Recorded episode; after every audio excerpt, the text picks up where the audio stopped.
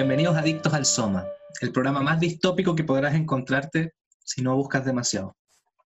Capítulo número 3, mi nombre es Subjetivo, soy el defensa izquierdo y en esta cancha me acompaña el centrocampista todoterreno Don Meloni. Muy buenas tardes, buenos días, buenas noches a los amigos del pasado, el presente y el futuro. Qué gusto estar acá de vuelta en esta conversación eh, con mis grandes amigos, usted subjetivo, y ¿quién más Y- nos acompaña? El, el centro delantero y jugador experto Easy, McLovin. Bueno, muchas gracias. Eh, esperamos que este sea un, un buen partido y podamos concretar todo lo que se planificó en la semana. Así que estamos aquí a cargo de- del director técnico y bueno, esperamos darle un gusto a la gente, ¿no? Por supuesto, porque vamos a hablar de deportes, el deporte y yo. Música de deportes. deporte Ahora, y yo. Deporte total, deporte total, la y la ra, ra. Cada semana sale a gana a todo color, a ¡Hey! todo color. Ah, qué bonitos recuerdos. ¿Ustedes son Sí. deportistas, mis queridos amigos, o no? el que esté viendo YouTube se dará cuenta que yo no. Ah, y el que nos está escuchando Yo quise ser deportista. A mí, a- a- mi sueño, como el sueño de muchos niños, fue ser deportista, pero la, no me dio, el talento no me dio. ¿Era muy lento para el deporte, a lo mejor? Muy, muy asmático. Oh. Saludos a la comunidad asmático, a mi hermana, a mi primo, a, a todos los que, que lidian con las dificultades respiratorias de este mundo. Y ahora que con el coronavirus estamos más vulnerables que nunca. Pero por eso es bueno hablar de deporte, porque pese al encierro nosotros podemos dejar fluir nuestras mentes, nuestros cuerpos y nuestros corazones. Podemos imaginar que amena. hacemos deporte. Claro. Sí, soñar. Qué lindo que es soñar. Soñar es parte Bueno. de los deportes también. Sí, po. soñamos todos, desde los hinchas hasta los jugadores, hasta los... Todos son, son- todo es un sueño, hasta el al dueño del equipo también. Así que hoy día vamos a meternos en este interesante tema y, y quizás no tan interesante porque ninguno de nosotros es muy deportista, pero no, no somos la autoridad principal, pero a todos nos ha tocado el deporte de una y otra forma. Así que quería partir este programa eh, para que me comentaran ustedes algo, algo que nos conecta con el deporte en la primera infancia. Y que yo creo que existen dos tipos de personas, las personas que aman educación física y las personas que odian educación física. Así que quiero que me cuenten cuáles fueron sus experiencias con el famoso ramo de educación física. Antes de eso, Esto no puedo- a- a- espérate, espérate, espérate. Antes de eso, ¿ustedes tenían cuaderno de educación física en el colegio? Yo sí. ¿Sí? ¿Y, y- y Ay, lo, vaya. lo hacían forrar el cuaderno? ¿Y de qué color? Es importante esto, antes de, de hablar de los deportes como tal. Yo, yo voy a confesar por qué tenía cuaderno de educación física, porque mi sueño no era ser deportista, mi sueño era eximirme de educación física de por vida, no ir nunca a las clases. Cuando había preemergencia ambiental, yo era un joven muy feliz, decía, oh, qué alegría, hoy día puedo, puedo no hacer educación física. Así que cuando no hacía educación física, te mandaban a hacer una investigación y aprovechaba de ir a la biblioteca, tomarme un tecito, conversar con las amigas bibliotecarias pero no recuerdo de qué color tenía que forrar el cuaderno. Era, era una, una muy, muy Eso relajada, será muy hippie. tarea para casa entonces. Para, para el próximo capítulo lo comentamos, los forros de los jueves. Ya volvamos a... Yo no, no tuve cuaderno de educación física, educación física era educación física. Y Era era, de, era de verdad educación física. Por favor. era, mm, la primera demostración del, del- del- del macho alfa y el beta. Fue la, fue la hormona hu- humana desarrollándose y los, los pisoteados versus los pisoteadores en, en la misma cancha, con las mismas reglas, solo Qué que uno la, lindo. la sabía mejor que otro. Era... El deportista, el, el- el compañero deportista se follaba en educación física, se pavoneaba, era como en los primeros pavoneo así frente, porque yo era un colegio mixto, entonces las compañeritas Ah. iban a hacer el educación física a un lado y los hombres a otro, pero se, se veían las primeras habilidades atléticas de los compañeros también, pues, entonces ahí aprovechaban de mostrarlas, y también las primeras debilidades de quien no las tenía. Ah, ¿Cómo no olvidar esos partidos de fútbol donde, el, donde el, el- el profe decía ya el equipo con polera y el equipo sin polera? Y ahí, ahí se dan las primeras humillaciones. Eh, eh, ¿Tú en, en qué grupo estabas ahí de los dos? De los que. de educación física.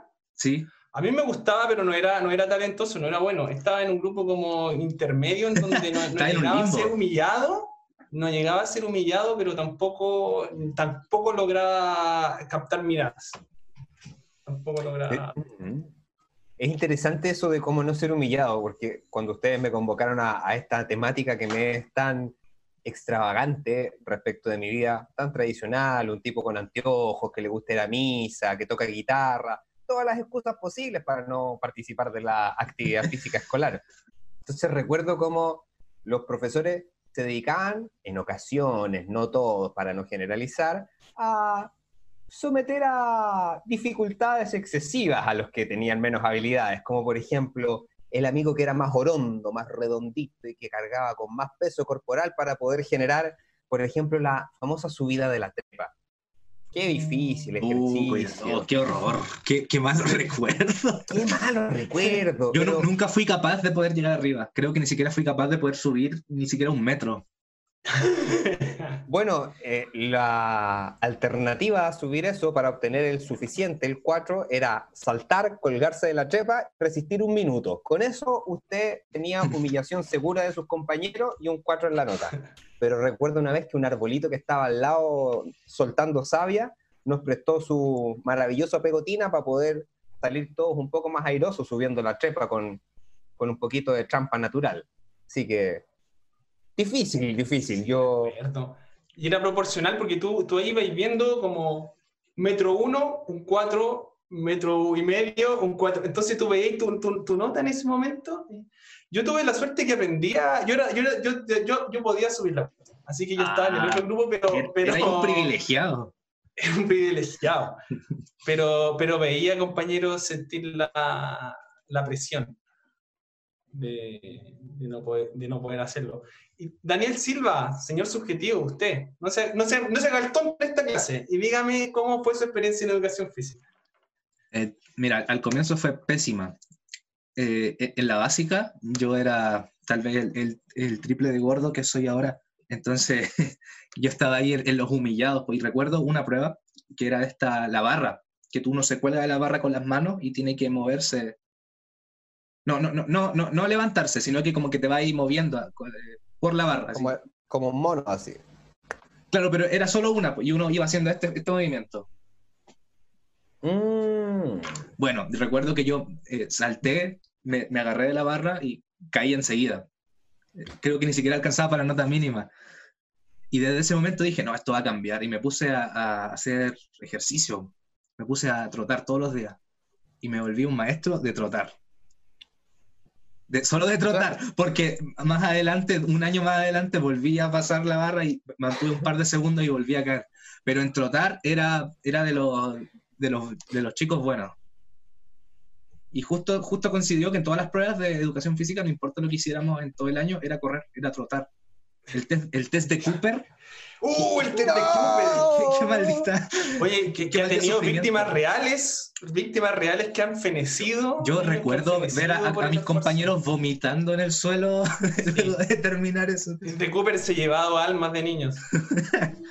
que es terrible, fue, era terrible, loco. Yo pienso que educación física no tenía mucho de educación física, sino que era como demostrarte si tú eres apto o no apto. ¿Cachai? Es como Sí, no. así. Tú, tú no sirves, es como eso, como mostrarte tu cara, tú, tú no sirves para esto y tú sí. El que sirve y tú mueres del polvo. No, Sí, no, the educación no había. Si no estábamos trotando, estábamos jugando eh, handball, porque nos prohibían jugar a la pelota o jugar fútbol. ¿Por qué? Porque siempre le llegaba un pelotazo a alguna profesora o algo así. Oh, Entonces pero- estaba prohibido, prohibidísimo. Entonces jugábamos handball y, y mi, equi- mi equipo era, eh, usábamos lo- los, petos verdes, pues entonces nosotros éramos los verdedores. No ganamos ningún partido, ninguno. Bonito recuerdo. Qué hermoso. Oigan, último recuerdo que los quiero llevar de su educación física, que quizás no pasa con usted, entonces quizás esto queda hasta aquí nomás esta conversación, pero ¿les tocaba hacer los bailes típicos en educación física o no? ¿O, le- o Uh. pertenecía a otro ramo en su colegio? En, básica, sí, me acuerdo. Me acuerdo que no, no participé en varios también. Que llegó un momento en que no eran obligatorios. Qué bonito que no sean obligatorios. No, nosotros le daban harto bombo a eso, pero tuve más ganas de estar en, tras el... Lo mismo me pasa con el deporte, algo parecido que con el baile. Yo siempre decía que prefería estar tocando la guitarra que bailando, porque me daba mucha vergüenza eso de mover el cuerpo frente a las demás personas. Entonces, tener que hacer la trasera, el gorro de lana, o, la cueca señorial, que, le tocaba generalmente los cuartos medios, para que con distinción representaran el hidalgo y la garbía de, la educación particular prepagada, eh, me entretenía un poco más. Después me reencanté con la cueca al momento de, aprender su estructura, cómo se generan las rondas de cueca, pero, pero tampoco disfruté mucho de eso. Ahora sí era obligatorio, todos los, todos los meses de septiembre, independiente de cualquier suceso, eh, era obligatorio que todo el colegio se ponía ahí a disposición de practicar ad infinitum canciones como La Consentida, la mejor, peor cueca para bailar. Exactamente. A mí, a mí pasaba que en mi, en mi curso, eran más, en mi grupo curso, éramos más hombres que mujeres. Ah, Entonces ya ahí venía otra, otra presión porque ¿Alguien que se formaban las parejas para, para el acto y el, el, el hombre que quedó solo le tocaba con otro hombre que quedó solo, ¿cachai? Entonces ahí... Bueno, rompiendo esquema. Ahora da lo mismo, ¿cachai? Pero cuando eres niño en esa época también, años, años 90, que era otra época, bailar con un compañero era doble, doble humillación. Era difícil. Claro, porque la educación física tiene esta cosa tan, tan militar, tan marcial acá en Chile, donde está, es, bastante fóbico el, el, contacto con el cuerpo. Entonces, cuesta mucho soltarse para poder, imagínate, bailar con un, con un, compañero. A mí me tocó una vez hacer de Jesucristo, obligado en tercero medio, y me rehusé a que me dieran el beso en la mejilla porque no, no pude soportar esa humillación escolar. Así que me besó acá antes de la tradición mi, mi querido amigo Judas, que le mando un saludo que nos está escuchando Judas desde... Aguante Judas. La última, me acordé que para las presiones en educación física, me acuerdo que tenía ya media en la tarde y era, era separado, como las niñas tenían otro día y yo tenía solo los niños en la tarde. Y tú tenías que conseguir para la, época del baile, como llevar a tu pareja, ¿cachai? Y si no llegabas con pareja, era un uno, un uno, no te dejaba bailar. Y tenías que convencer a una compañera o alguna niña que fuera un día miércoles X, que no tenía nada que ver, al colegio a bailar cueca. ¿Cachai? Si no tenías un uno, era, era fuerte, era fuerte. Entonces, ¿cómo te trauma el colegio? Era, como un San Valentín mezclado con, con educación física, ¿no? Era como tu San Valentín Deportivo. con nota. Así que no, terrible. Bueno, pero la niñez no solo fue deporte físico hecho, sino que también fue mirar y, admirar los famosos dibujos animados de deportes que cuando chicos nos llamaron mucho la atención como nosotros estábamos hablando otras bambalinas antes con, con subjetivos, los supercampeones que marcaron toda una generación. Yo soñaba con que la pelota volara así y encontrar un compañero de equipo como, como los hermanos Corioto, que fuera mi, mi plataforma para volar por los aires y saltar 2.000 metros. Qué hermosos esos capítulos. De, de los supercampeones. Yo tengo los recuerdos mejores y más largos, porque una pelota se podía demorar tres capítulos y medio y llegar de un arco a otro. Era maravilloso. Pero eh, eh, era una tendencia en, el, anime en ese tiempo de alargar la, cualquier, cualquier actividad de forma excesiva.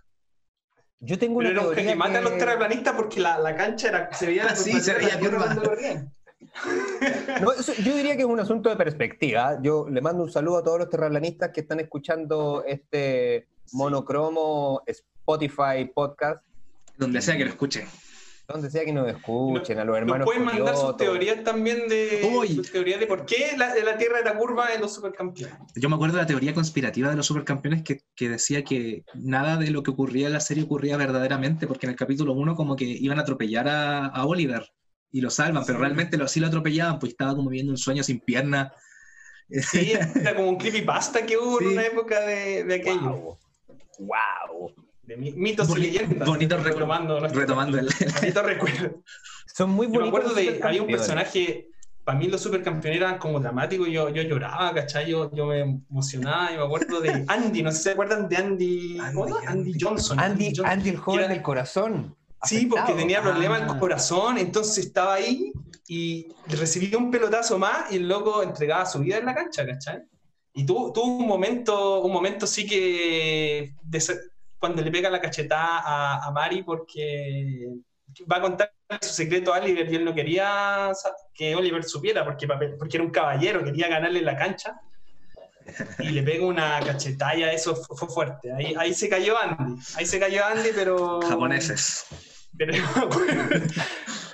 yo me acuerdo, que, que, lloré, que Andy yo... Fue, fue la única vez que yo sentí que quería que Oliver Atom perdiera con el equipo, Yo con el equipo nunca- alemán, el equipo de Andy. Nunca terminé de ver la supercampeona. Al final, ¿cu- ¿cómo terminó? Ganaron el mundial. Y le ganaron a Brasil. Después siguió. Porque después se hacen grandes. Hubo- hubo- sí, pues después se hacen grandes, juegan un mundial donde juegan la final contra Alemania de Schneider, se llama el capitán del equipo de Alemania. Y después se fue, se va a jugar a, se van a jugar y, de profesional. Y por ejemplo, Oliver jugaba en Brasil, en, el, en un equipo que era como el Santos, no me acuerdo. Y, y Tom jugaba en el Cataluña FC, que era como el Barcelona, Barcelona. FC, pero no el Cataluña FC. Y ahí, ahí también perdí, perdí el hilo, ya, ya, ya no era lo mismo. No, no era lo mismo cuando uno estaba en el colegio. no era la misma esencia. Que las pichangas se las relatara un relator como en los supercampeones, porque hay un relator que relataba los, los partidos escolares. Así que. Que el relator hace toda la bueno. diferencia en el deporte, siento yo. A mí eso sí me gusta del deporte, como, como nuestro amigo Daniel que tan, tan adecuadamente nos presentó, así como en esta energía tipo carrera de caballo o peleas de cosas. A mí, yo siento que lo que heredé de los supercampeones es esa necesidad excesiva de sobrepresentar las cosas, como los cantautores que de repente cantamos canciones de cinco minutos y las presentamos durante siete minutos y parece un capítulo de los supercampeones o de los caballeros del zodiaco que hablan, hablan, hablan. Ah, patea la pelota, weón, estás jugando fútbol. Ataja el gol, Benji Price. Ataja el gol, Richard Tex Tex. Yo, yo pensaba que esa canción que Richard Tex Tex, que no sabía de quién es, pero no dice esa weá, pues, pero yo siempre escuchaba Richard Tex Tex.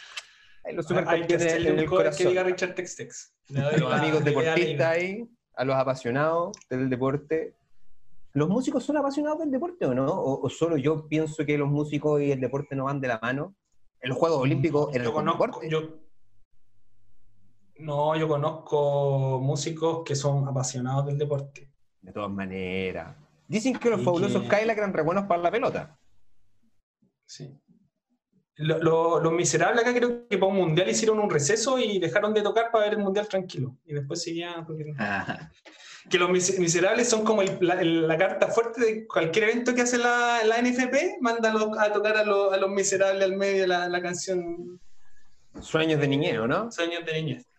Qué bonito. Pichangas de barrio, sí. Al final lo bonito, lo bonito del deporte a veces es compartir. Yo reflexionaba sobre por qué usted le Lo llamaba. la importante del deporte es ganar. No, es mentira. Ah. Tienes razón. No, lo importante del deporte no es ganar, sino no perder. No perder. Lo importante del deporte es conseguir educación una física. cita con una chiquilla, como decía usted. Sí. O, eso de tocar guitarra. Bueno, no lo sabemos. No, Yo- no, no, no sirve, yo creo que es, no. Y, No. y cuando uno hace deporte solo, como por ejemplo el amigo subjetivo que le gusta trotar, ¿eso también es deporte? Me gustaba. Porque a mí, por ejemplo, le gustaba. Ah, usted no es ¿Es runner. deporte o ejercicio? Bueno, después se lo vamos a dejar para más adelante. Uh. Esa, esa. Sí, eso es. Esa interrogante. Así que quédense a ver el capítulo entero. Bueno, hablando de, de lo que hablaba de, de lo folclórico, de, lo- de la NFP, los miserables, también nosotros tuvimos nuestros supercampeones llamados Barrabases. Qué bonito. Y Barrabases tiene una, una vinculación directa con nosotros porque el director técnico de, de los Barrabases era Mr. Pipa, que era adicto a su propio samba. O sea, él se llamaba a sí mismo de acuerdo a su, su particular pastillita de la felicidad en un pipazo de hash. Oye, expliquemos qué es. Barrabases para la gente joven como yo. Para, lo- lo- para la gente de Hispanoamérica que nos está viendo, que no, no conoce Barrabás, Barrabás es... El primer cómic ¿cómo lo deportivo. Cómic deportivo chileno. Y partió por allá en los años 50, 60. Y 53. mostraba la, la aventura de Pirulete y sus amigos eh, en Barrabás Fútbol Club, slash selección chilena, porque eran los mismos. Cuando jugaban por Chile eran los mismos. Of course, my love. Hay un capítulo hay- hay- que es una joyita que se llama El retrato de Dorian Gray, donde Mr. Pipa le hacen un retrato a los Dorian Gray y se va haciendo cada vez más joven, entonces termina jugando por, por Barrabás en Mr. Pipa. Era bueno, Uh, era bueno. A mí me habría gustado ver a Bombalé con ese retrato de Doran Gray, a ver si lo veía jugar con el Pipo Gorosito, que fue el único que alcancé a conocer de los futbolistas que jugaron acá en Chile, que creo que no era ni chileno, weón. No, porque era argentino. Ah, ahí me quedé yo en los ídolos, el Pipo Gorosito y el Beto Acosta. No conocía ni uno más. El Mundial del 98 y fin, no, no, no tuve más Al, Los hinchas de la Católica te van a amar por esa referencia, así que ellos también oh. se quedaron pegados como en esa época. Pero de todas maneras, mi, mejor, mi mejor jugador de fútbol de la Católica es Sebastián Rosenthal, que jugó cinco minutos en Escocia y se hizo mierda la pierna, así que la música celta va bien con todo. Y el otro, por supuesto, Tuber, que en pez descanse, que esté bien ahí, el amigo Tuber que... El, mundo Cosas del fútbol, ¿no? Las presiones del fútbol en los niños, porque era un niño, o sea, ahora uno lo veía grande porque era niño cuando pasó, pero era un niño, tenía como 20 años. Chingole. Yo desconocía eso porque, como dice usted, era un niño yo también. Sí, bueno. Eh, hablando, el, anime siempre, bueno, otro, otro anime rápido le va a dar unas pasadas a otros animes deportivos como Slam Dunk, que tenía una intro maravillosa.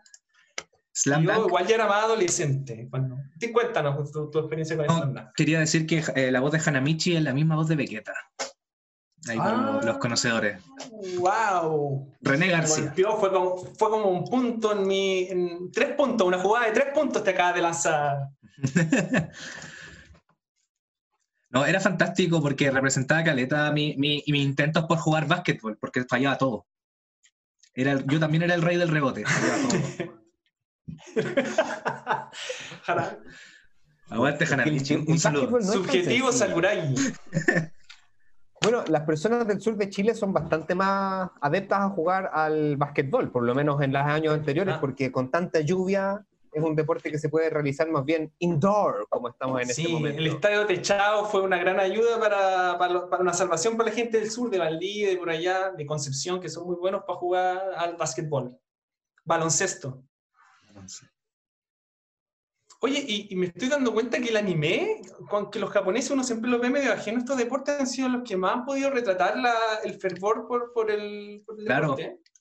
Son tan malos jugando en la vida real, pero como que hacen buenos animes. No, es broma, es broma. Yo recuerdo uno, uno más antiguo, deporte también, las carreras de autos son un deporte, el gran Meteoro, Macha Go Go Go. Era muy dramático, güey. a mí me da miedo así cuando, cuando esos malos de Machacoco de los 70 daban susto. Eh, eh, porque los pilotos, habían pilotos que perdían la vida. Es raro que uno vea dibujos animados tan chicos donde la gente pierde la vida y Machacoco pasaba eso. Y un detalle que quizás conocen o no, eh, Meteoro era el dibujo animado favorito de Kurt Cobain. Ah, Kurt Cobain, pura pasión. los deportistas tienen eso tienen eso, mucha pasión, mucho corazón. Yo tengo un amigo que es muy, muy fanático de, de Kurt precisamente y es muy fanático de un equipo deportivo chileno. Y a mí me da mucha risa verlo hablar porque a veces no sé si está hablando de Esteban Paredes o de Kurt porque los ojitos le brillan de la misma forma. De la misma forma. Lo inspiran, lo inspiran igual, de, igual manera. De hecho, el, el, actor Emil Hitch, el actor de, que hizo la película de Meteoro, porque hicieron una película, las hermanas Wachowski ahora hicieron la película del año 2008 de Meteoro.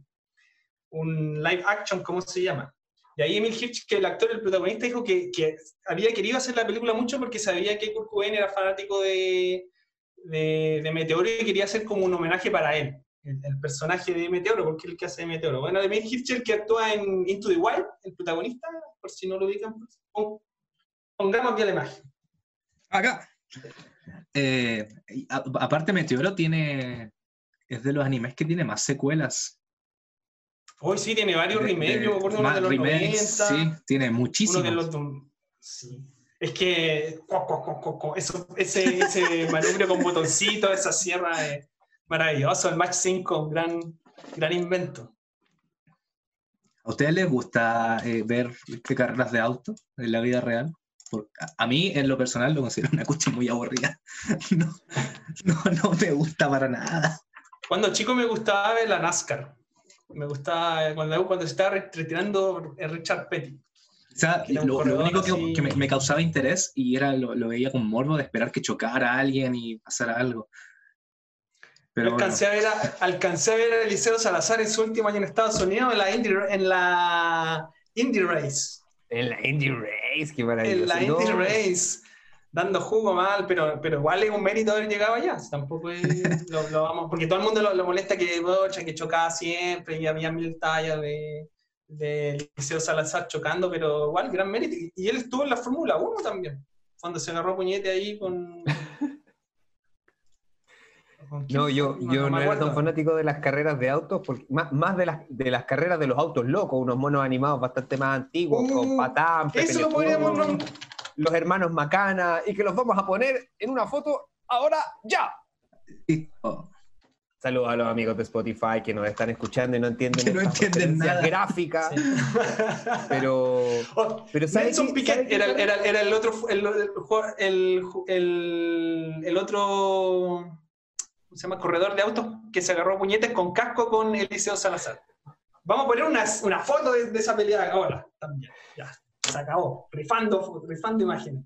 Rifando imágenes, claro, de todas maneras. A mí lo que sí me gustaba ver eran carreras de bicicleta. Hoy día estuve pensando en la propuesta que ustedes me decían y me acordé de una película donde hacen una referencia al de Francia, que es Las Trillezas de Belleville, que tiene una banda sonora muy, muy bonita. Sí. Donde muestran como un joven entrena con su abuela de manera bastante artesanal para poder hacer los masajes, eh, para poder hacer las mantenciones de la bicicleta y una cosa me llevó a pensar en la otra y me acordé del, de otro adicto al Soma, nuestro amigo Lance Armstrong, que ganó siete veces el Tour de Francia y que posteriormente tuvo un acoración abierto con Oprah Winfrey para decir, yo soy adicto al Soma, le vendo Soma a mis amigos y por eso he ganado el Tour de Francia. Perdóneme mundo por haber mm. pecado.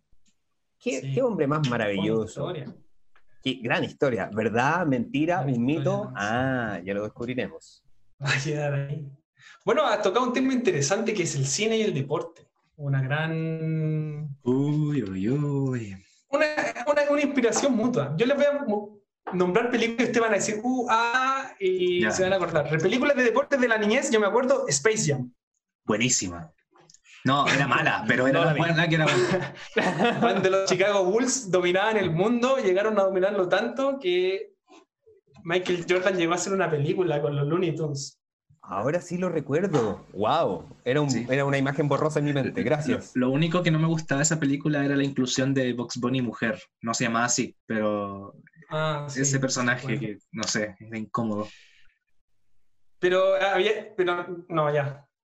No, no vamos a decir nada. Autocensura, Autocensura. No vamos a decir. Otra película de deportes que no sé si la vieron, Jamaica bajo cero. No no. sé Es una película maravillosa del equipo jamaicano de, de bobsleigh, que bobsleigh es deporte de, que como que en la nieve. Entonces era el primer equipo olímpico de, de, Juegos Olímpicos de Invierno de Jamaica. Ah, Juegos Olímpicos Jamaicanos de Invierno. Maravillosa mezcla. Cool Runnings. cool Runnings, sí. Vamos a poner acá también una foto de, de ese peliculón. Y hay una película, porque no solamente hay películas inspiradas, que podríamos hablar de horas de películas inspiradas en deporte, sino que deportistas que han actuado en películas. Por ejemplo, ¿saben ustedes la relación entre Sylvester Stallone y Pelé? No. Que los dos actuaron en la misma película. ¿Cuál? Victory, 1981, con Sylvester Stallone y Pelé. Una película que habla de. ¿Es buena la película? Habla de, un, de, uno, de unos soldados en un, en un, campo, no de concentración, sino que un campo de prisioneros nazis, que eran unos soldados aliados. Pelé era uno, Stallone era otro, y arman un partido de fútbol con, con el equipo de los, de los gendarmes de la SS. Y, mm. y, arman un plan de escape al mismo tiempo. Una gran película donde Sylvester Stallone es el arquero del equipo porque, porque era gringo, entonces cachaba de fútbol americano y, y, y béisbol. Entonces, él jugaba de arquero y Pelé era Pelé. Y hacía... ¿Pelé actuaba de Pelé? Pelé, no, actuaba de un, de un prisionero africano. Ah.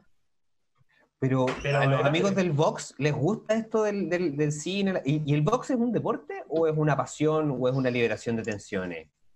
El de, es un, yo diría que es un deporte.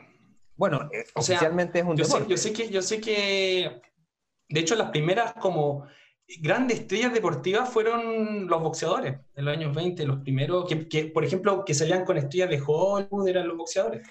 Tienen bastante de rockstar los, grandes deportistas en el mundo, en cómo se trataba. Sí, y partieron con, con, el boxeo porque el boxeo fue muy importante porque, ¿por qué? Obviamente por la apuesta. Entonces la gente empezó a, apostar mucho por los boxeadores y se convirtieron en estrellas. ¿Ustedes conocen ese, ese deporte de, que, es, que mezcla el boxeo y el ajedrez? Ah, No, sí, sí, sí. la- Se supone que parten jugando e- e- en un ring de boxeo. Parti- hay una mesita con un ajedrez. Entonces, cinco minutos jugáis ajedrez contra tu oponente. Suena la, la campana, te levantas y empiezas a pegarte boxeo. Cinco minutos. Y después de cinco minutos vuelves a sentarte a jugar ajedrez. Gana el primero que hace jaque mate o noquea al otro. Suena absolutamente lógico, justo y apropiado para Es- es- jugar. Es, interesante porque eh, cuando hacís actividad física como que te aceleráis y entonces como que eh, tenéis que, eh, como que podéis fácilmente equivocarte al pensar. Entonces Claro. tenéis que mantener Ten- como la templanza eh, Tengo preguntas o prácticas. pegarle muy fuerte al otro y noquearlo antes. Dos preguntas prácticas. Número uno, ¿qué pasa con el tablero mientras están peleando boxeo? ¿Qué hay al medio también? Pregunta número dos, ¿cómo movís las piezas con los guantes de boxeo? Uf, creo que te sacáis los guantes. La, la primera pregunta no sé responderla. Mira, vamos a, a dejar la tarea para la casa porque tampoco he averiguado tanto. Hacemos un llamado a la Federación de Box y Ajedrez de Chile para que nos envíe sus reglas de concurso. y me gustaría hacer una mención a música y box, como el memorable programa de televisión Celebrity Deathmatch, donde nuestras superestrellas de la música tenían que hacer una lucha tipo vale todo en versiones de plastilina para el, bueno, yo diría fenecido Ah. MTV, que ya no sé si existe o existe, Sí, pero, existe, pero el MTV pero de no los es lo 90 mismo. no es lo mismo, no es lo mismo.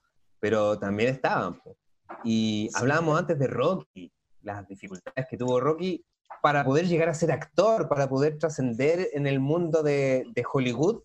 Y el O sea, de Sylvester. Sylvester, bueno, Rocky para los amigos. Para mí. Rocky para los amigos, por supuesto.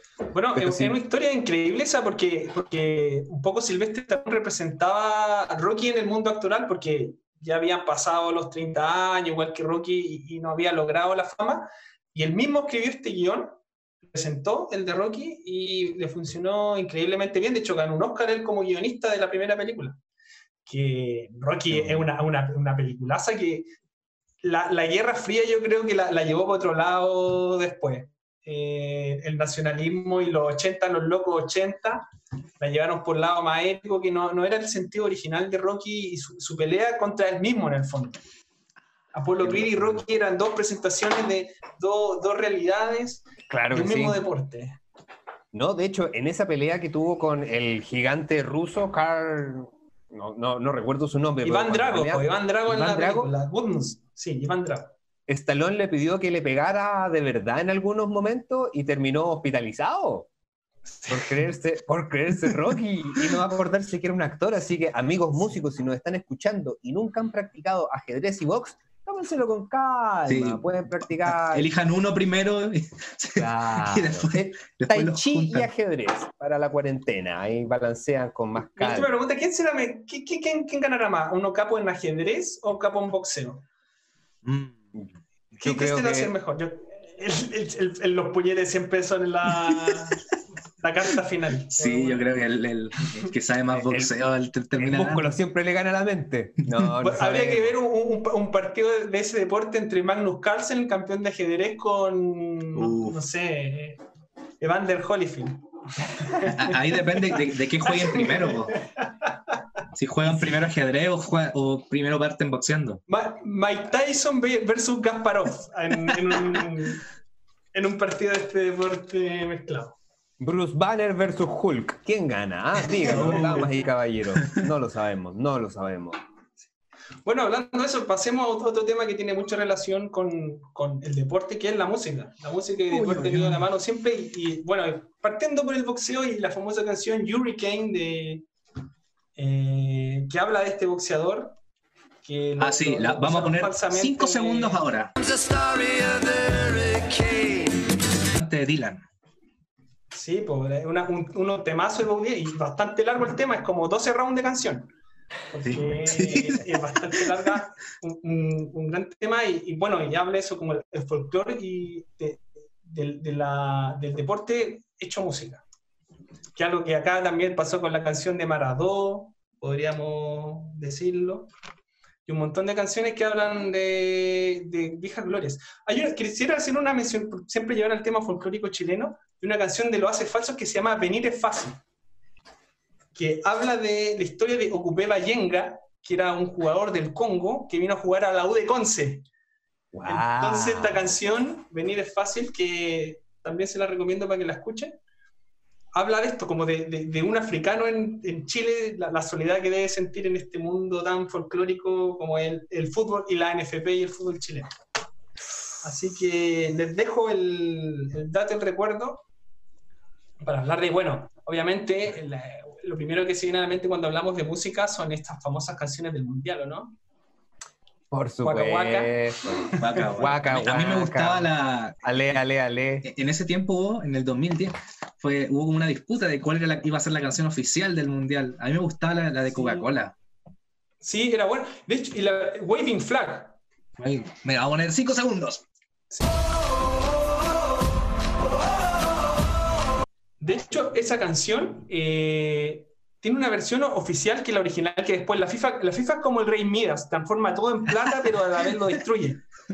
¿Cachai? Entonces esa canción, que la, FIFA nos la versión original es, muy buena y habla como de, la emancipación del, del, continente africano. Bueno, y obviamente la FIFA le censuró eso y la transformó en esta versión, pero búsquenla, está en YouTube. De hecho, la podemos poner en, en los, acá en los comentarios del link a la canción original, eh, que es muy buena, muy buena. Y, y, viste en el punto, ¿sabes? Coca-Cola era, era, la mejor de todas las de ese, mejor que Waka Waka. Pero Waka Waka nos regaló la, la, pareja de Piqué con Shakira, que eso. wow. Eso quedó para la eternidad. Waka Waka. Bueno, el Mundial 62, la canción acá muy inspirada en mi Halley, tiene ese, ese, ese, ese, solo muy inspirado en, en las canciones del de, Halley, que, que, igual es, es buena, o sea, comparada con otras canciones de otros mundiales, es una canción que tiene bastante más swing es una muy buena canción y es una canción que está presente en todas partes. O sea, el, otro día tuve que bajar a proveerme de insumos básicos a la feria aquí cerca del el hogar.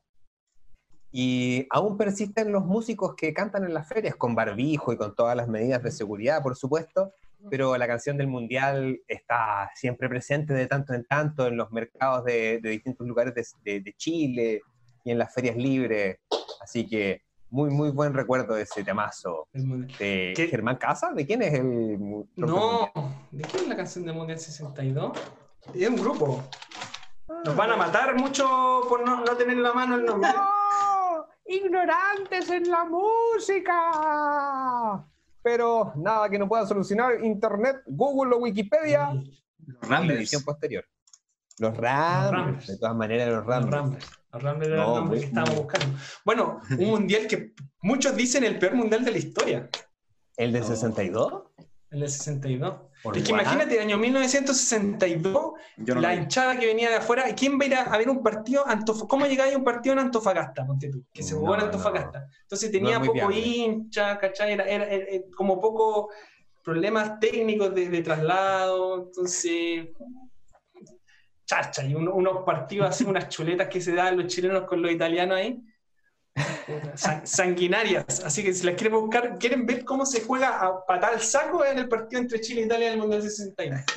Qué bonito, qué bonito, qué bonita la violencia en los deportes. Me acordé de Zinedine Zidane y su famoso cabezazo, tanto la, la, oreja mordida de Mike Tyson a Evander Holyfield. Mike Tyson siendo de películas en qué pasó antenoche, qué pasó la otra noche, después del amanecer y antes del atardecer. Tantas cosas que nos ha dado el cine y el deporte. bueno, eh, esa, yo, yo, Tania, que era la, la, que patinaba, que es una película que mandó a matar a la otra, a la otra amiga, le cortó una pierna, le, quebró una pierna. ¡Esa onda! ¡Esa onda! Historia real. El deporte, el deporte también tiene, tiene sus juegos sucios. Saludos a la FIFA que nos está viendo. Saludos a la FIFA. Un, importante auspiciador de este programa, la Federación Internacional de Fomes Anónimo. Muchas gracias a todos ellos. Tanto es así que, por ejemplo, la, FIFA, yo me acuerdo que para el Mundial de Brasil, Brasil tenía una, una ley de que no se puede tomar alcohol en los estadios, que es bastante lógica para la realidad de Brasil. La FIFA hizo cambiar la ley la FIFA tuvo tanto poder que cambió la ley de los estadios de Brasil para poder hacerse el mundial. Así que bueno, así va con FIFA, música y... De hecho, la FIFA hay una película, la FIFA, que es muy hecha por la FIFA, pagada por la FIFA, que habla de la historia de la FIFA. Muy mala. Pero estuvo en los muy- cines. Estuvo en los cines una película, aunque no lo crean, una, hay una película en los cines con la historia de la De FIFA. la FIFA.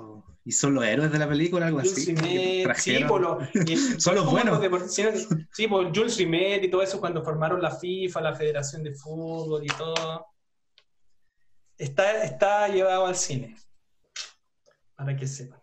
Un imperdible para estos días de búsqueda constante de películas. A mí se me, me saltó a la mente un mono animado antiguo que era protagonizado por otro que también apareció en las películas de Rocky. ¿Se acuerdan de los monos animados de Mr. T y unos Sí. jóvenes que hacían gimnasia? Sí, me acuerdo. Y Un al final vino a las drogas. ¿Cómo? Que al final como salía, salía en persona Mr. T, así haciendo ejercicio y diciendo, vino a las drogas. Claro que sí, una, una versión alternativa de nuestro querido Don Grafa. Sí. No. Muy, muy, muy buen spin-off de la serie Los Magníficos, ahí un- esforzándose en el deporte para ser un, un hombre ahí Claro. bien, bien nutrido. Buenas recomendaciones. Mira, yo voy a hacer mi recomendación Eso. oh, terrible Ah, también. De música. Eh, hay una canción eh, que, se, eh, que habla del, del piloto Nicky Lauda. Que pueden. que se llama. La canción se llama Nicky Lauda, de los Peter Sellers, grupo español. Ahí recomendado, búsquenlo, es muy bueno. También la película de Nicky Lauda es muy buena. Rush se llama. Rush. Rush, Bien la recomendamos, Muy buena película. Muy buena película que está en Netflix, ¿sí? por si la quieren ver así en versión rápida. Y, y pronto, eh, donde, donde sale la historia de, de. ¿Cómo se llama? De Nicky Lauda con James Hunt, el piloto inglés, que era como el bonito contra el, el, el apasionado. Porque eh, Ratchet, eh, Hunt era como un piloto así que bueno para el carrete, para el hueveo, pero era bueno y, y guapo. Y Nicky Lauda era como preciso, que, que murió hace poquito, creo que murió. Sí, la semana 2017. pasada, No, Nicky Lauda murió. ¿O 2019? ahora. No, murió ahora, digo yo. Murió Hola. recién Niki Lauda, que trasciende bien, que llegues a, a tu destino. No, sí, murió con- el 2019. Aquí, aquí lo tengo. Me hablan por Me interno. que encantan estas 2019. confusiones. ¿eh? Yo conversando Sí. con distintas personas de tanto en tanto así, decimos, no, pero si está muerto hace tiempo, no, no. O sea, es que para mí 2019 no es hace tanto Ah, tiempo. fue la semana pasada. No, Ah. Es que este año no cuenta, sí, no, sí es verdad. no este año no cuenta. Súper relativo. Pero es una, una, una película bastante entretenida, da- mucha, mucha historia. También dijeron que había una- un dibujo animado inspirado en Niki Lauda. Bueno, para los que no conozcan la historia de Niki Lauda, era un piloto austriaco Efectivamente. que eh, eh, tuvo un accidente y se quemó entero su cuerpo. No sé qué porcentaje de su cuerpo, pero su cara deformada y decidió como dejar la hospitalización y terminar el campeonato así y él corría con, como con una máscara. Eh, Wow. Pero bueno, así de dirigido. Y, y ahí quedó como la fama de, de Niki Lauda. Que le mandamos un saludo a, a la eternidad. La- las historias de superación de los deportistas también siempre son un, un ejemplo bonito de ver. Hay una película que se me recordó en este momento que se llama El Guerrero Pacífico, y cuenta la historia también de un joven que tiene un accidente y conoce a alguna especie de mentor real o imaginario, no queda tan claro, pero lo va ayudando a, a superar su, su accidente físico y también a trascender algunas necesidades que tiene él de desarrollarse mejor como persona para poder integralmente superarse en el, en el deporte. Otros deportes bonitos como andar en skate o hacer cosas así como ya más chorifly, como El hijo del duende verde, que también protagonizó una película que no sé si es deportiva, pero 127 horas ahí luchando para ver cómo salir Sí, de una caminata. Franco en aprietos. Wow, James Franco, Freak and Geek, siempre ahí dándonos lo mejor. Hay, hay una película que Sí, yo he estado buscando desde hace tiempo, que es de deporte, eh, que eh, es- mira, el personaje principal es como un niño, un adolescente, que su mamá tiene como cáncer, está enferma, está terminal, algo así. Entonces él quiere hacer un milagro. Y él como que su, ma- su manera de hacer el milagro es, es corriendo la maratón y ganándola. Bueno, no la conocen. Suena, suena seguirá- una película, seguirá pero con el no, no- no tengo ninguna referencia. Si alguien la, la conoce por ahí que esté escuchando, eh, envíenla a adictosalsoma.gmail.com. Bueno, Ahora sí. aunque hable de atletismo, no es carros del fuego, te digo al tiro. Carros de fuego. Ah, No, no sé. Otra película, la música de Evangelis pasó, ahí tiene otra relación entre deporte, música y películas.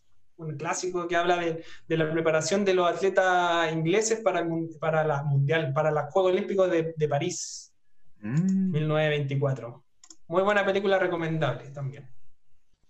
Acerca de deporte. Ya, con esta- eh, con esta- quiero hacerle esta pregunta para ya empezar a cerrar esto. La Olimpiada, o Juegos Olímpicos más bien, porque Olimpiada Uh. al parecer es el periodo de cuatro años entre Juegos Olímpicos, eh, oficialmente. Ah. Entonces, los Juegos Olímpicos. Eh, ¿Les gustan o no? ¿Ven los Juegos Olímpicos o no ven los Juegos Olímpicos? Me Cuando lo- encantan los Juegos Olímpicos. Ahí sí que lo encuentro ¿Qué? muy entretenido.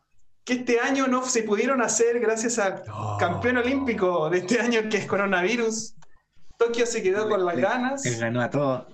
Se llevaron los murciélagos todas las coronas, coronitas, coroniluri, así que bueno, tendremos que esperar cuatro años más o lo van a recalendarizar. Buena pregunta, no. ¿Qué están diciendo que las sepa autoridades? ¿Cuándo van a ser los Juegos Olímpicos? Que nos avise, por favor. Alguien- y nos- alguien acá porque no, no tenemos idea. Pero ¿Ven lo bonito los de Juegos Olímpicos, sí o no? Sí, de todas maneras. De hecho, Sí. Eh, conozco, antes era muy típico en Chile hacer este asunto que le llaman las revistas de gimnasia, donde los niños a final de año hacían como, se ponían un trajecito y hacían su coreografía con las velas o el sincronizado, el caballé, claro, y mostraban todas su- todas sus habilidades deportivas aprendidas durante el año. Y tenemos grandes referentes de, de distintas disciplinas acá en esta fajita de tierra, tanto Cristian Escalante ahí con su, su superpoder de las pesas, Natalia Ducó. Marlene Arens, que ella sí que falleció hace poquito. ella falleció. ¿eh? ¿no? Grandes deportistas, deportistas y deportistas que nos gustan el deporte, pero que a lo mejor no teníamos las habilidades tan alfa. Pero es bueno hablar de deporte. Me gustan los Las Juegos hazañas de nuestros tenistas. No, lo que le quería preguntar que todos tenemos nuestro deporte regalón de los Juegos Olímpicos. Entonces, ¿cuál es su reporte? Porque algunos ven, no sé, la esgrima. ¿Cuál es su reporte regalón? Mm. La gimnasia. La Gimnasia. Es uno de los, de los favoritos del público, la gimnasia rítmica o gimnasia artística, porque están los dos. Tienes que decir. Yo, yo diría que la artística, ¿no?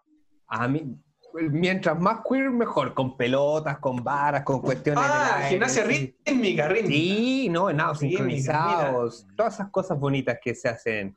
El- cuando la gente se coordina para hacer cosas, me parece llamativo. Yo creo que por eso me gusta la música. Aunque también son, son buenos los, los saltos con jabalina y ese tipo de cosas así más, más, más griegas, antiguas. Me, me gustan, me gustan los Juegos Olímpicos. A mí me gustan las carreras de natación. No sé cómo se llama oficialmente, pero el- los 100 metros de... natación, Phelps y... Es, es fantástico Phelps y lo, lo- Phelps. lo- lo- lo veloces que pueden ser, porque yo he intentado hacerlo y soy dos horas en llegar al otro extremo, si es que, si es que termino. El récord mundial de los 100 metros más lentos en... Sí, El anti, el anti Michael Phelps. El... Michael Phelps es, es casi como un hombre pez. Sí, Casi como un hombre pez. Y, y- y qué maravillosa la dieta de Michael Phelps que consume como 400.329 calorías al día a través de Claro. pizzas y distintas cosas para poder generar esa turbopotencia que tiene ahí. Estos tiburones. Tipo Michael Phelps, que es el mayor me- medallista olímpico de, de- de todos los tiempos. ¿Y a usted, señor McLovin, qué, qué deporte le gusta? ¿Le gustan los Juegos Olímpicos? Me encantan los Juegos Olímpicos. ¿Y cuál es su disciplina favorita? La antorcha. Mire, qué, qué simbólico eso. Eh, me, me gusta lo- los clavados, los, cla- los clavaditos. Creo que me. Y siento que cada uno, como que veía uno que es increíble, después viene otro que es más increíble, y así cada. Yo, Pero algo, vamos, vamos. al- algo que jamás logro entender del 100% en todos los deportes son las puntuaciones que le dan. Porque de repente como que veo a alguien, no sé, pues en, esto de, lo- de- de los saltos, este que como que va ahí corriendo, saltáis arriba del, de este cabestrillo, no sé cómo se llama. Así una, unas piruetas y caí, el que hace Tomás González. Claro. Sí. Y de repente se pegan los mazos saltos y ya, dos puntos de... Es que es completamente penalización, así muy No, no. brígida. y tú veis como la, a, la, a, la, a la atleta ahí rusa, brígida, dando vueltas y saliendo llorando porque lo hizo Sí, horrible. pero tú decís, bueno. sí, eh, la- también el. ¿Cómo se llama? Eso, la, la- la disciplina y el rigor del, del deportista es muy loable. Como esa weá de estar entrenando cuatro años para, para tener tus 20 segundos que donde lo dais todo en la fama o, en la- o el olvido. Claro. Eh, es, es heavy. por Así con los Juegos es- Olímpicos. Llevamos 22 minutos. Empecemos Bueno, a. entonces con esto vamos a cerrar. Entonces, hablando de Juegos Olímpicos, yo le voy a hablar de los antijuegos olímpicos. Eh, Con viene la, nuestra esta es la- sección. la sección preguntas y respuestas con McLovin. ¡Bizarra! con este día que se llama ¿Es un deporte o no? Donde ustedes me dirán si lo que le diré es un deporte o no es un deporte. Llegamos a una. Estamos de- atentos. dejemos definido qué es deporte para nosotros, al menos. para no entrar en ¿Qué discusión. ¿Qué es deporte? ¿Qué es Deporte deporte? es una actividad que tiene que tener reglas, tiene que estar reglamentada y tiene que ser competitiva. ¿El tombo es un deporte o es un El derivado? Tri- Tombo. ¿Nunca jugó al tombo, mi amigo? No, sí, sí, jugué al to- El tombo es como el béisbol, pero. Sí, Es como una versión libre infantil. Sí. No, pero los juegos Sí, infantiles son juegos, no son deportes. A menos que haya un tombo reglamentado y haya toda una estructura. Maravilloso. Una federación como la Sí. FIFA del tombo. La FIFA Puede del ser. tombo. Si es así, puede ser deporte. Bueno, entonces yo les digo, primera pregunta, ¿las justas medievales son deporte o no son deporte? Las justas medievales son donde iban a caballo y. Sí, o también ahora se hacen en, la- en las ferias medievales como peleas de espada. Ahora son más ¿Califican fome como deporte o no? Nadie muere. Yo diría que son más entretención para, como dicen, pan y circo, Sí. más que deporte. No, no, eliminaba los deportes. yo diría que es Eliminado, entretención eliminado. política. Eliminaba los deportes. Pregunta número dos, el ajedrez, ¿es un deporte o no es un deporte? Deportísimo, sí. Tiene regla, es competitivo y se puede apostar. Yo, yo le iría a apostar a los señores que juegan ajedrez en la plaza de armas acá en Santiago y en distintos lugares. Hay algunos que tienen muy cara de bueno. Si, si se pudieran hacer apuestas, yo digo que es un deporte. Yo también digo que es deporte mental. No necesariamente Deporte tiene que ser- mental, no- no ser más físico. importante. Eso lo, va- vamos, lo- creo que lo vamos a dilucidar en la pelea entre Kasparov y Mike Tyson que tenemos planificada para... ¿quién- quién- Me, me avisan ¿Quién por interno que ya están contactándolos a ambos para ver si pueden estar en el próximo capítulo para un piloto de ajedrez y box en Adictos al Soma. Siguiente pregunta, ¿es un deporte o no es un deporte?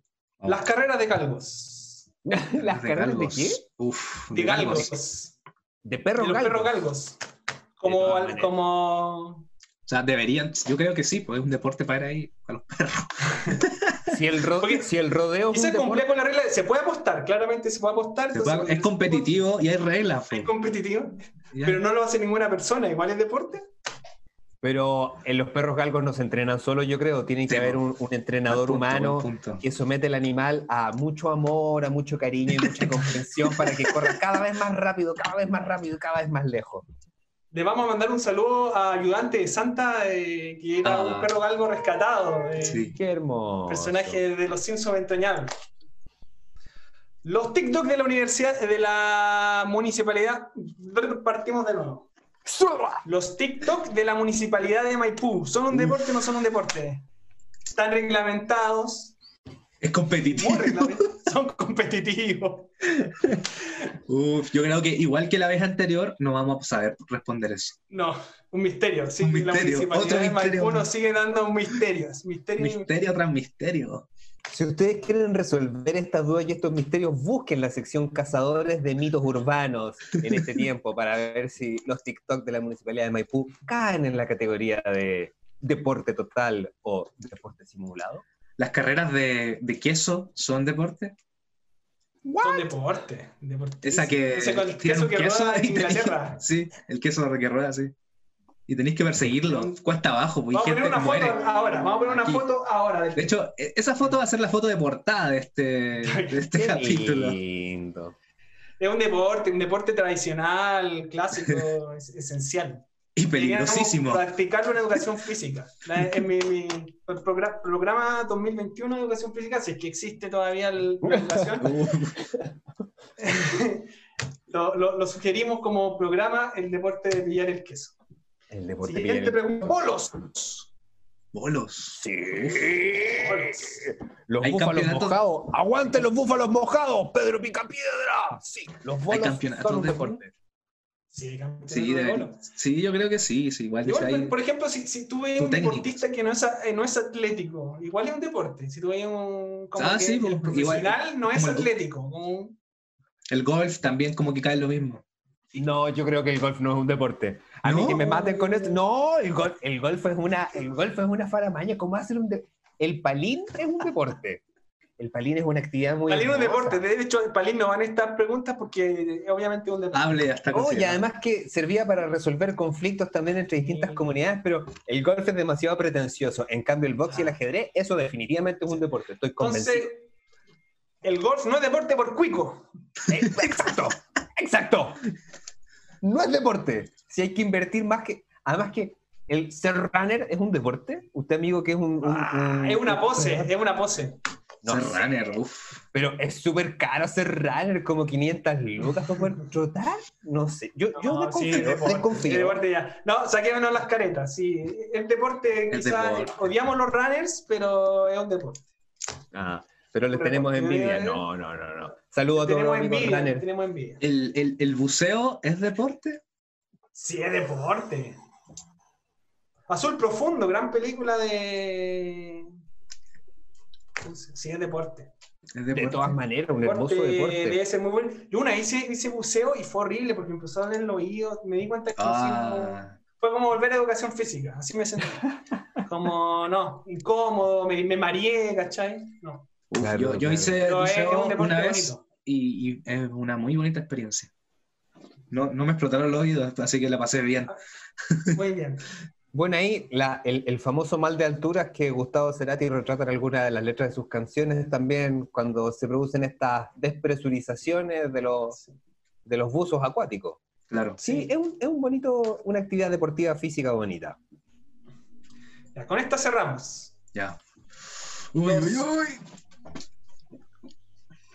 No, Ay, no sé cómo se dicen, pero los, los gamers. Los. Electronic Games que se llaman. Ah. Que no, Electronic Sports. E- eSports. eSports. ¿Son un deporte o no son un deporte? pensé que- ¿cuáles son los eSports? Como por tema. ejemplo jugar fútbol por jugar FIFA en el Nintendo, una cosa así. Sí, el FIFA Sí. es un eSport.